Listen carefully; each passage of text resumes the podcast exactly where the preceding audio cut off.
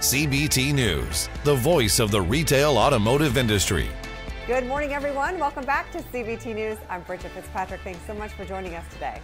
While the auto industry continues its climb back to pre pandemic levels, auto manufacturers continue to lag behind due to a labor shortage.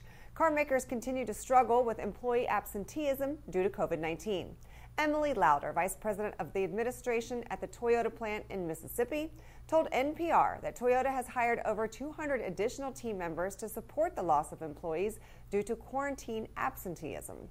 In late August, the plant confirmed nearly 100 positive cases of the virus among employees working at the plant. Based on data collected by Orbital Insight, activity at U.S. auto plants continues to stall with only 9.4% of weekly foot traffic as of August 16th. While car makers struggle with a labor shortage, dealers are also struggling with a shortage of auto technicians for their service departments. The lack of technicians is creating longer wait times for customers as service departments operate understaffed. Mike Anderson, owner of Anderson Auto Group in Nebraska, is one of the many dealers struggling with this. In trying to make sense of the shortage, he told a local ABC News affiliate out of Lincoln, quote, I think it's because we're seeing less and less interest from kids starting off at a young age to want to be a technician. General Motors is at odds with an Iowa dealership group over Chevys and Cadillacs being sold in the same showroom as Jeeps and Rams. Car Auto Group of Decorah recently combined its Chevy Cadillac dealership with its Chrysler Dodge Jeep Ram dealership into one facility to reduce overhead. GM stated their displeasure with the dual showroom by requesting a preliminary injunction from a federal judge.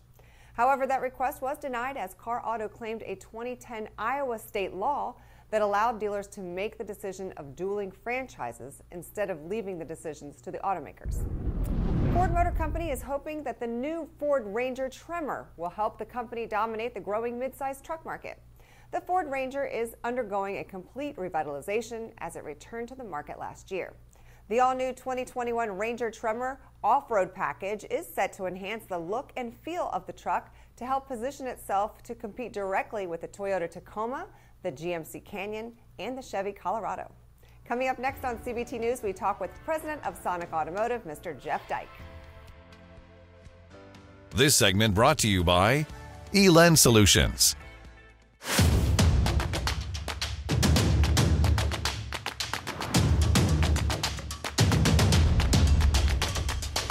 This is CBT News, the voice of the retail automotive industry. Though inventory numbers remain low, dealers are still selling new cars at a solid pace. This has many dealers asking, what can I expect in the coming months? Well, Jeff Dyke, president of Sonic Automotive, joined us to lend some perspective on what dealers can expect from new car sales and inventory in the months ahead. Check it out. What does it look like on the new? What's it look like on the on the landscape for new cars? Obviously, dealers are suffering from low inventory levels right now. And uh, I spoke to one dealer this morning. He said, Labor Day, I, I completely sold out. I don't have a new car in my entire inventory. It's going to be a used car play until new cars start rolling in. Talk to us about the situation with Sonic and their new cars. Yeah, so the new car uh, inventory is tight everywhere, uh, and yeah. that's no different for us. Uh, right. But the business has been improving every month. Um, and so seasonality is not going to play a big role this year because we'll sell more cars, new cars in September uh, than we did in August and July and June, right? It's just ramping up. And that has a lot to do with more inventory coming back. Right. But I would tell you that the manufacturers are going to do a great job now. They're not going to bring inventory levels back to the to the, the high levels that you've seen in the past. Okay. They're a lot smarter because the margins are so much better. Right. Supply and demand is going to be managed a whole lot better. Okay. So an example of that, it's the Sonic franchise stores in in in September will sell 8,500 to 9,000 new cars, somewhere in that ballpark. Um, in, in, years past, we'd have 20 plus thousand new cars on the ground. We have 12,000 new cars on the ground right now. Oh my God. And so we're, wow. we're going to do the kind of the same level of volume, maybe 500, 600 cars less from sure. a year over year basis. We might even get to last year's number in September, but on half the inventory. Right. And so, and so we're now applying the great inventory skill sets that we have on our pre-owned side, applying that on the new car side. So we'll have less floor plan expense, um, higher margins, and better throughput, uh, mm-hmm. better efficiencies the manufacturers are learning that today better than ever before. So I don't see the inventory levels coming back, you know, in a massive way, right. in particular over the next couple of quarters. Uh, but I do see it slowly improving as we move forward. You can catch the rest of that conversation with Jeff as he talks about recent business moves with Sonic and pacing vehicle sales during a pandemic right here at CBTNews.com. Are you a member of the CBT News family yet? Well, sign up today so you never miss a second of our extensive coverage of the retail automotive industry and, of course, valuable training tools to help page. Also, be sure to check out our auto market data, including the updated SAAR, real time inventory numbers, and much more at the CBT News Market Center, powered by LotLinx.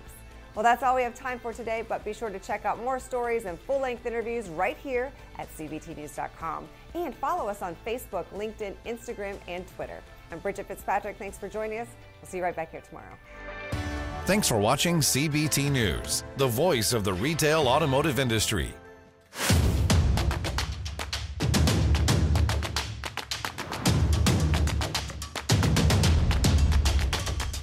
This is CBT News, the voice of the retail automotive industry.